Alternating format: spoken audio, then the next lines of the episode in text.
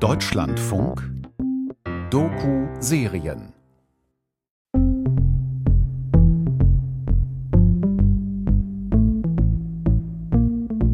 Kennt ihr noch diese Zaubertafeln aus den 90ern? Diese komplett aus Plastik hergestellten Schreibflächen, auf die man mit so einem magnetischen Zauberstift schreiben konnte, wie auf einem analogen iPad? Und anschließend das Geschreibsel ganz einfach weggezaubert wurde durch die simpelste Wischtechnik der Welt? Einfach mit dem Knauf da am unteren Ende der Tafel fest von rechts nach links schieben und weg war die geheime Botschaft, das Haus vom Nikolaus oder die letzte Runde Galgenmännchen. Vom Vorgang eigentlich fast eine Art Kindertinder. Swipe nach links und weg ist das Bild. Aber so leicht war das mit dem Wischen im Detail meist gar nicht, weil in echt hat das länger gedauert und manchmal hat die Konstruktion auch so ganz schlecht gehakt und dann blieben da noch so Teile der Botschaft stehen. Es sei denn, man hatte das Original von Fisher Price. Aber egal jetzt. Das Prinzip war, wisch und puff weg.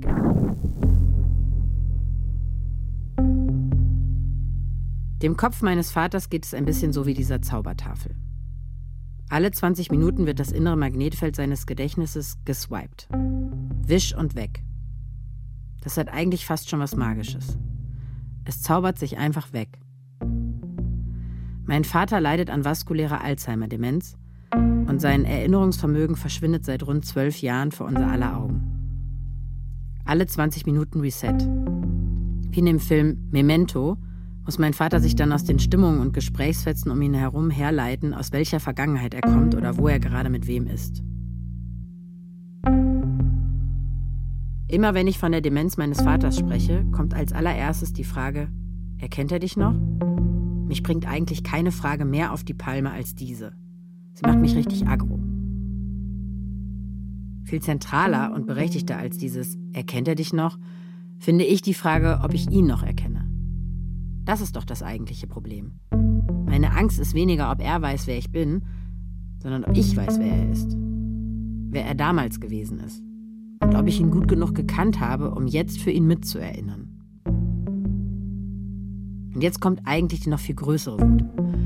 Es gibt gar nicht genug gemeinsame Momente, die er vergessen kann. Er ist einfach meine ganze Kindheit über super wenig da gewesen und hat eben keine Erinnerung mit mir kreiert.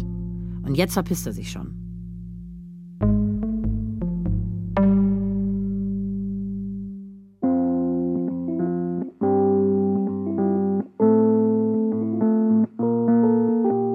Mein Name ist Felicitas Stillecke. Und diese Podcast-Serie geht an die Kinder der 80er. An alle, die die Erfahrung teilen, dass ihre Väter da und gleichzeitig überhaupt nicht da waren. An alle Kiddos, die die Lehrstelle Papa kennen und die Weitergabe dieser Lücke als transgenerationales Problem tiefer ergründen wollen. Und es geht um die Frage, scheiße, wo waren die eigentlich? Das ist Goodbye Stranger, wie wir uns von unseren Vätern verabschieden. Eine Podcast-Serie vom Deutschlandfunk von Felicitas Stillecke und Konrad Hohenberg. Folge 1, Level 1596. Lieber Konrad, wie viel Prozent von Jörg von Torra steckt in Hubert? 15 Prozent. 15 Prozent. Nee, vielleicht eigentlich mehr. Ja, ist doch gar nicht so leicht. Das, das, Erst mal so, genau. 15. Lass mal fünf. Das war dein erst. Wir machen nur Bauchgefühl. Das Spiel ist Bauchgefühl. Der Typ von Ich heirate eine Familie. Ich weiß den Namen leider nicht. Drei. Okay. Als nächstes. Wie viel Magnum steckt in Hubert? Äußerlich 80, naja, 80 vielleicht nicht. Äußerlich 70. Das ist mein guter Freund Konrad. Sein Vater Hubert hat sich auch aus seinem Leben verabschiedet. Hey, was ist mit Jürgen von der Lippe? Aber schon viel früher als mein Papa und irgendwie auch noch eine Spur krasser. Mike Krüger. Hubert hat keine Demenz. Bauchgefühl, Bauchgefühl. Er und Konrads Mutter haben sich getrennt, als Konrad so ungefähr zehn Jahre alt war. Und dann hat er so einen richtig filmreifen Abgang hingelegt. Und über 18 Jahre keinen Kontakt zu ihm gehabt. Terence Hill. Obwohl er auch in Berlin gelebt hat, haben sie sich nicht mehr gesehen. Oder die haben sich nur mal geschrieben, als es um BAföG ging oder so. Wie viel Prozent gibst du Otto? Wie Terence Hill, interessanterweise, kriegt Otto 1%. Aber auch wenn sich unsere Väter auf je andere Weise aus unserem Leben verflüchtigt haben, eint uns eine große Lücke. Konrad weiß, was es bedeutet, wenn man einen Vater hat und zugleich nicht. Darth Vader. Und ich verstehe, wie es sich anfühlt, wenn man irgendwie nicht aufhören kann, auf einen Vater zu warten, der nicht mehr kommen will. Da müssen wir uns nichts vormachen. Zumindest nicht voneinander. Ah, jetzt, ich habe einen guten. Rudi Völler. es gibt nur einen Rudi Völler. Ja. Ein Rudi Völler. Ich sag jetzt einfach mal 40 Prozent. Ohne Witz. Wow. Ja. Boah, ich habe richtig, richtig. Katsching. Ich habe richtig. Ich möchte gerne nochmal ähm, 10% von Jürgen von der Lippe auf, ähm, auf, Auf Rudi wen? Völler geben. Wow, ich habe so einen Jackpot gelandet mit Rudi Völler und das kommt jetzt erst raus. Ja, ich sag dir auch warum. Ich kenne mich mit Fußball nicht so gut aus wie mein Vater. Aber Rudi Völler ist doch, glaube ich, schon so ein bisschen so ein, der ist eigentlich so ein stillerer Typ. Der nuschelt ein bisschen in seinen Schnurrbart rein und hat so diese Haare auf dem Kopf. Und das ist ja eigentlich schon auch mein Vater, der dann auch immer so ein bisschen so vor sich hin so. hm, hm, hm, hm. Ja.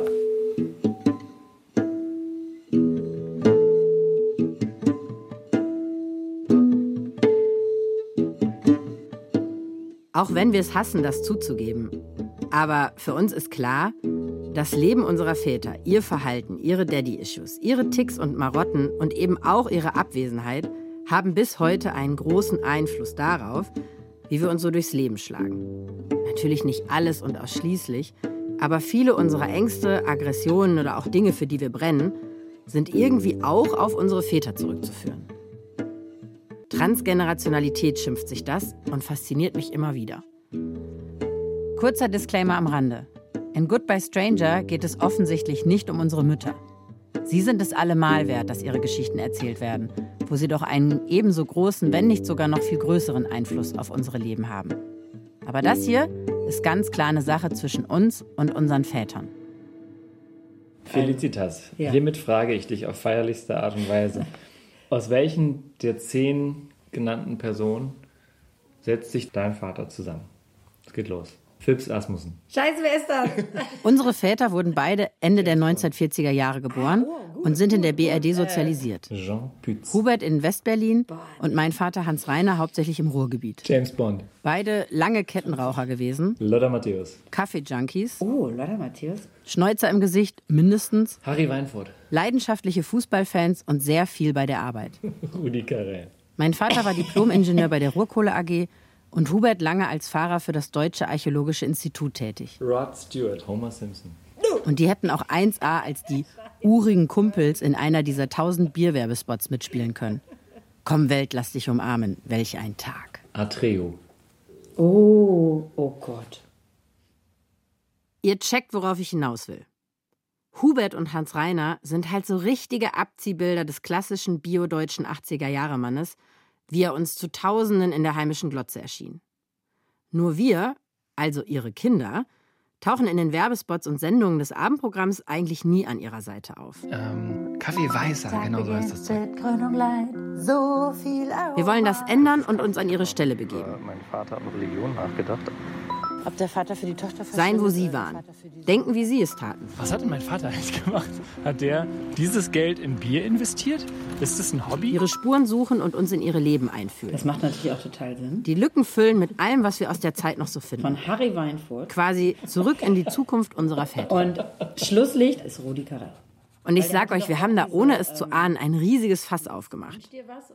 Wenn du einmal anfängst, dich mit deinem Vater und seiner Abwesenheit näher auseinanderzusetzen, tauchen plötzlich überall Väter auf oder beziehen sich auf deine Erinnerungen und Gedanken dazu.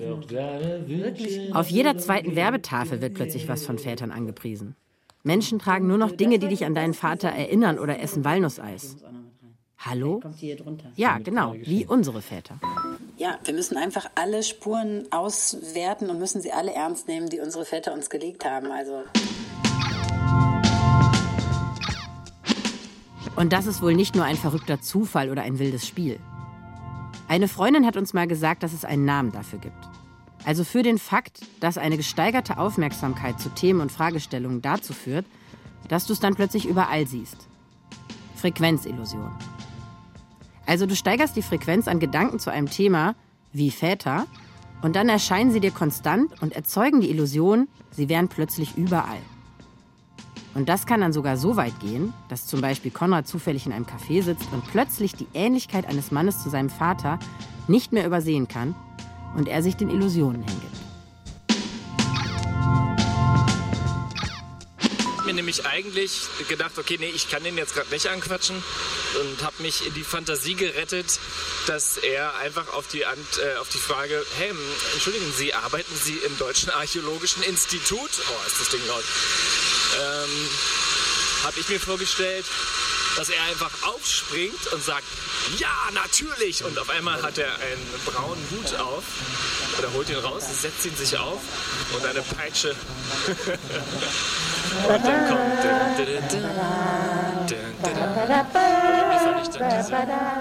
Konrad und ich kommen beide aus dem Theater. Für uns ist alles Spiel. Oder wie hat Konrad es mal so schön gesagt, the Spiel is real.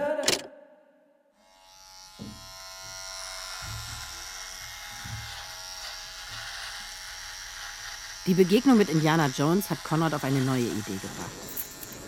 Er ist nämlich bekennender Rollenspiel-Nerd und trifft abends ein paar Gleichgesinnte zu einem Spieleabend. Sein Plan? Er geht als sein Vater. Ähm, ich spiele Hubertius. Hubertius, okay. Konrad hat sich in Vorbereitung auf den Abend von den wenigen Fotos inspirieren lassen, die er von seinem Vater noch hat. Auf fast allen trägt Hubert einen dicken Schnäuzer. Ganz wie Thomas Magnum. Und genau so hat sich Konrad für den Rollenspielabend rasiert. Und krass, wie ähnlich er Hubert auf einmal sieht. Auch auf meiner Liste von allem, was einen Namen verdient, ist Dornak. Und Dornak ist mein Sohn. Lebt der noch? Äh, ja, der lebt noch. Allerdings ähm, habe ich ihn in Friedwald zurückgelassen. Allerdings weiß ich auch, also ich, ich wusste zu, zu dem Zeitpunkt, als ich ihn zurückgelassen habe, eigentlich gar nicht mehr, ähm, was mit ihm ist, weil er in, also Ist ja schon, wie alt ist denn der Sohn? Ist er schon äh, erwachsen? Mittlerweile ja. Mittlerweile ist er erwachsen und ähm, ja, der ist irgendwie in, in irgendwie so einen Zirkel aufgenommen worden. Ich glaube, ich weiß auch einfach gar nicht genau, was das ist, aber ähm, äh, irgendwie ist er mir halt auch entfremdet gewesen schon sehr früh und ich hatte dann eigentlich auch gar nicht mehr Kontakt zu ihm. Und tatsächlich sehe ich eigentlich das Gesicht von Dornak, von meinem Sohn, da vor mir. Und das, das Komische ist, dass das eigentlich irgendwie so Unerträgliche ist, dass ich nicht weiß, wer das ist. Ich weiß, ich müsste diese Person eigentlich kennen, aber ich weiß, ich habe einfach keine Erinnerung. Ich weiß nicht, wer das ist. Und ähm, Und dieser Schatten, Diese Stille jetzt in diesem Spiel hat natürlich in dem Moment niemand gelesen als das, was es ist. das halt. Das Aussprechen einer großen Wunde. Wie spielt man einen Menschen, den man gar nicht kennt? Und von dem es einen so schmerzt, dass man ihn gar nicht kennt. Dieses Spielen von Konrad als Lookalike seines Vaters fasziniert mich. Ich will das auch. Und da fällt mir auch gleich die perfekte Papa-Geste ein, mit der ich mich ihm nähern kann. Solitär. Mein Vater ist früher immer nach nebenan gegangen, um Solitär auf dem heimischen Windows-Rechner zu spielen. Erst kocht er sich einen Kaffee und dann verschwindet er ins Arbeitszimmer. In dem ich eigentlich nie jemanden habe arbeiten sehen, merke ich gerade. Naja, also auch ich zücke jetzt einfach immer wieder mein Handy, um die Karten in der Logik des Solitär zu sortieren. Im Wartezimmer, zack, nächstes Level. An der Bushaltestelle, zack, nächstes Level. Ein ödes Zoom, was auch eine Mail hätte sein können, zack, nächstes Level. Okay, also sagen wir mal, du hast jetzt ein halbes Jahr vielleicht ungefähr gespielt. Das sind dann sechs Monate. Und du bist in Level 100. Das heißt, auf sechs Monate verteilt. Ähm, ja, wie rechnet man das jetzt am schlausten? Hm, ich frage mal meinen Taschenrechner. Wenn ich mir jetzt überlege, ich spiele das ja erst jeden Tag. Also mein Vater war in Level 1596. Ich möchte nicht ausrechnen, wie viel mein Vater gespielt hat, um im Level 1596 zu landen. 1596 geteilt durch 16,5. Jetzt ein bisschen, ja, Pi mal Daumen. 96,75. Was habe ich jetzt errechnet? In einem Monat. Das macht, glaube ich, keinen Sinn. Du hast jetzt ausgerechnet, dass mein Vater 96 Monate gebraucht hat, um in Level 100, äh, 1596 ja, zu sag landen. ich doch, habe ich doch gesagt. Also Wie viele Jahre sind das? 96,75 Level pro Monat. Das heißt 96,75 geteilt durch 12. Ja. 8 Jahre und 0,6 Monate. Ich hätte acht Jahre gebraucht, also in meinem Tempo, weil mein Vater spielt ja anscheinend schneller. Der braucht ja nicht äh, Hm. sechs Monate für 100 Level, würde ich jetzt mal sagen. Aber in dem Tempo, wenn ich in dem Tempo ble- bleiben würde, müsste ich acht Jahre lang spielen, um in Level 1596 zu landen. Das habe ich jetzt hier errechnet. Das ist so krass.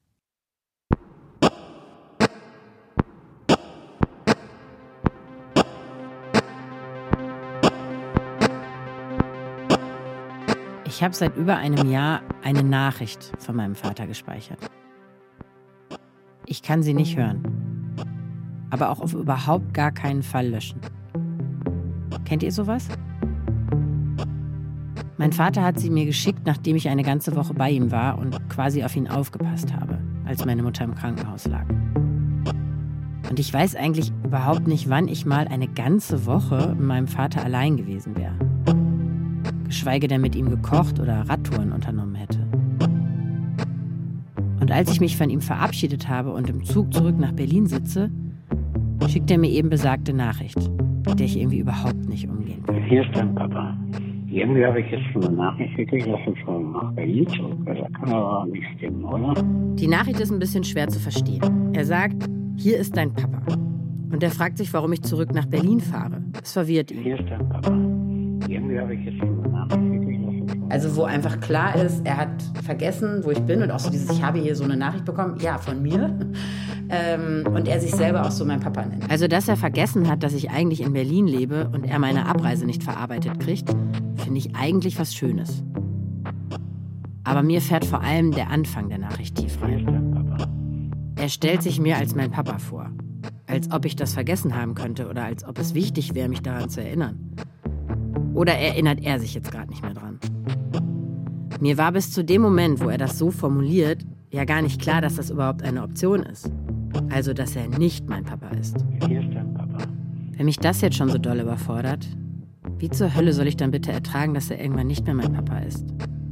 Also nicht mehr da ist, um uns beide daran zu erinnern, dass er mein Papa ist. Wenn ich an die letzten 40 Jahre zurückdenke, fallen mir nur verhältnismäßig wenig gemeinsame Erinnerungen. Zum Beispiel, wie er mir zum Einschlafen die Beine mit Penaten eingerieben hat, wenn ich Wachstumsschmerzen hatte. Oder wie er mich mit neun Jahren zu meinem allerersten Konzert in meinem Leben die gesamten zwei Stunden über auf den Schultern getragen hat. Es war ein Roxette in der Essener Grugerhalle, 1991. Ich habe Angst vor meiner Reaktion, wenn er mich mit entgeisterten Augen ansieht, als wäre er bloß ein Mann, den ich mal besser gekannt habe. Vor meiner Unfähigkeit, ihn zu erkennen. Damit umzugehen, dass er Erinnerungen nicht mehr mit mir verbindet, dass er sie nicht mehr hat. Ist er noch mein Papa, wenn er nicht mehr weiß, dass es Roxette waren, die wir damals gesehen haben? Ich habe Angst davor, dass ich nicht immer dieselbe Tochter bin. Weil ich nicht weiß, wer wir sind, wenn wir unsere Erinnerungen nicht miteinander teilen. Also weil es, weil es so, wenn der Tod ist, dann diese Endgültigkeit von das letzte Mal, das letzte Gespräch, das so der, der konkrete Abschied. Und irgendwie auf eine Weise sind das ja ganz viele Tode, die ich mit meinem Vater eigentlich. Oder es, ich weiß nicht, irgendwie der Tod der eigenen Eltern ist halt so, oder so merke ich so, boah, da stürzt alles, oder ich war noch nicht so weit. Jetzt. Das klingt würde ich jetzt irgendwie sagen, paradox. Jetzt kann ich darüber reden. Also ich weiß ja, dass Aber mein Vater dem dement ist Zeitpunkt und spreche da offen boah, drüber. krass, ich kann da nicht drüber reden. Also jetzt kommen wir so. Aber selbst wenn ich dann sogar noch mit Konrad zusammen voll tief in die Auseinandersetzung seiner Abwesenheit einsteige, kann ich nicht damit umgehen, wenn es um das Thema Tod geht? Also ganz im Gegenteil, bin sogar schockiert darüber, wenn sich das Thema auch nur ganz leicht ankündigt. Aber das ist vielleicht etwas, was ihr über mich wissen solltet.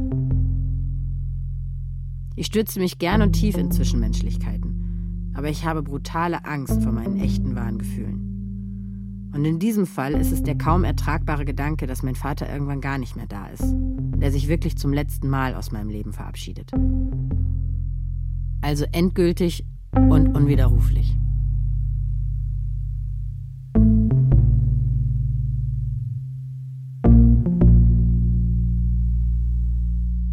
Ich wollte zu dem Papa noch was sagen.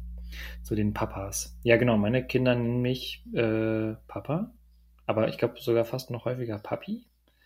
Und das ist auch so ganz interessant, weil ich manchmal so, hm, äh, Papi, das höre ich gar nicht so gerne, weil ich am liebsten halt tatsächlich das hören möchte, was ich nie zu jemandem so richtig sagen konnte. Konrad hat bei der Nachricht von meinem Papa ganz andere Emotionen. Er konnte nie das Wort Papa so richtig zu jemandem sagen und er hat auch nie so eine Nachricht bekommen. Wir sitzen in der Bahn auf dem Weg zur Wohnung, in der Konrad aufgewachsen ist. Wir hoffen dort Kindheitserinnerungen mit seinem Vater zu finden. Denn die sind bei Konrad, genau wie bei mir, rar gesät. Ich kann mich halt primär daran erinnern, dass es eigentlich so war, dass es einen Zustand dann gab, eher als dass es ein Gespräch gab, wo meine Mutter uns eröffnet hat, ähm, ich, ich trenne mich von eurem Vater oder äh, von Papa. Ne? Dann ist auch sofort wieder die Frage, ob dieses Wort in dem Kontext dann gefallen ist oder so. Ähm, müsste, glaube ich, erst irgendwie so auftauchen. Ähm, im, im, im, weiß ich nicht, weiter überlegen oder so. Also ich kann mich erinnern, dass es halt ein Gespräch mit, mit äh, einer Frau vom Jugendamt dann irgendwie gab. Mhm, ja, ja, da, also weil ähm, mein Vater ja eigentlich auch vorhatte, im Kontext der, der Trennung äh, meinen, Bruder, meinen Bruder halt mit zu sich zu nehmen und dass ich bei meiner Mutter bleibe. Das ist krass für Konrad. Sein Vater geht nicht nur, er will auch seinen Bruder Christian mitnehmen. Also seinen Bruder, nicht ihn. So erinnert Konrad die Situation jedenfalls. Die Gesetzeslage war damals, was Sorgerecht angeht, nicht so wie heutzutage. Das Prinzip geteiltes Sorgerecht war noch nicht wirklich erstritten und es gab vor allem nur das sogenannte Besuchsrecht.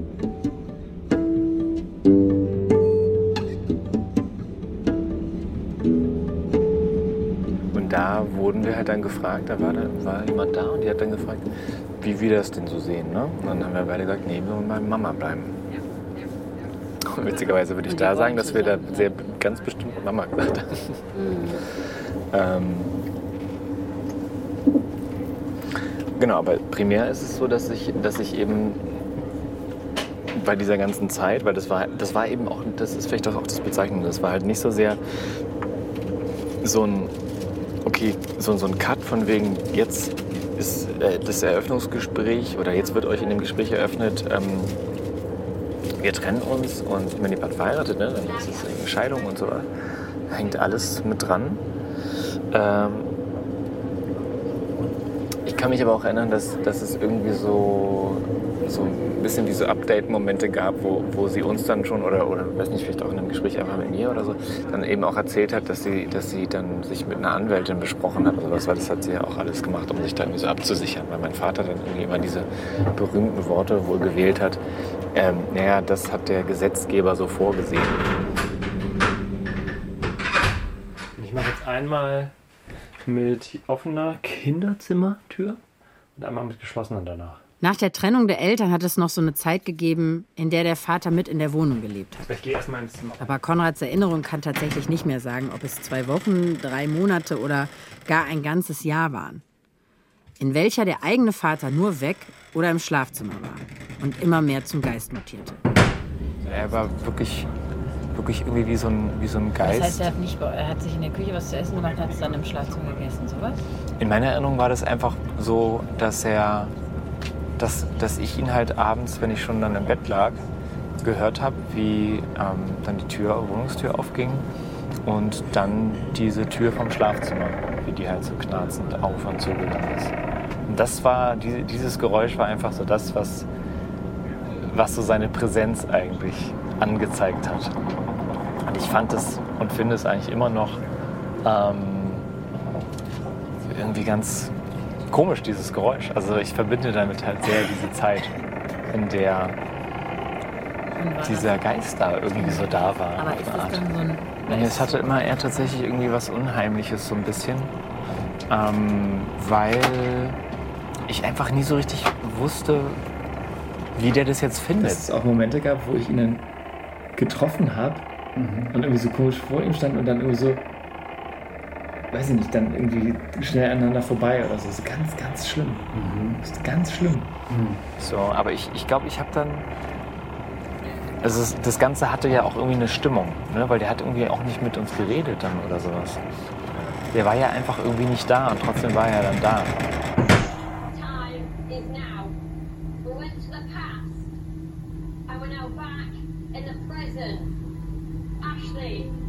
Ein paar Tage später fahre ich auf eine Theaterreise nach Montenegro, liege auf dem Hotelbett und schaue fern.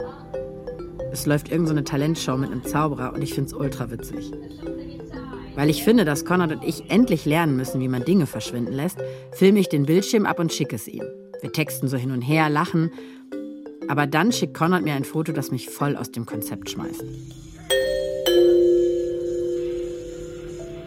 Auf dem Foto sieht man die Filiale eines Beerdigungsunternehmens namens der-billigbestatter.de.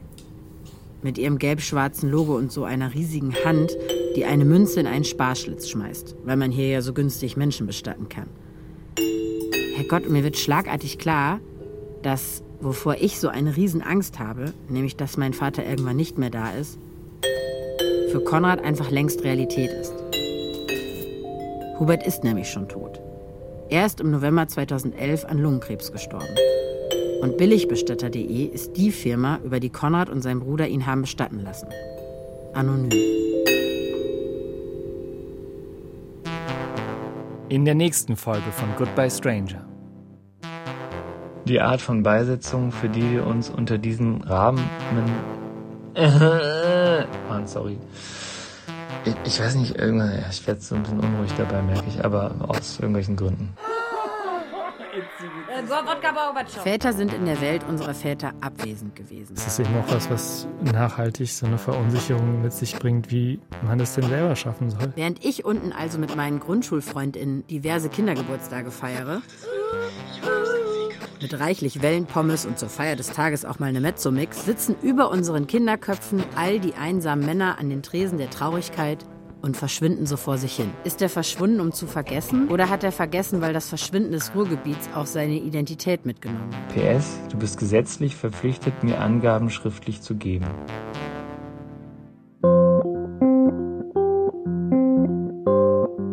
Das war Goodbye Stranger, eine Podcast-Serie vom Deutschlandfunk. Von und mit Felicitas Stillecke und Konrad Rodenberg. Redaktion und Dramaturgie Jenny Marenbach. Ton Jan Fraune und Sonja Maronde. Die Musik ist von mir, Konrad, und Felicitas war euer Host.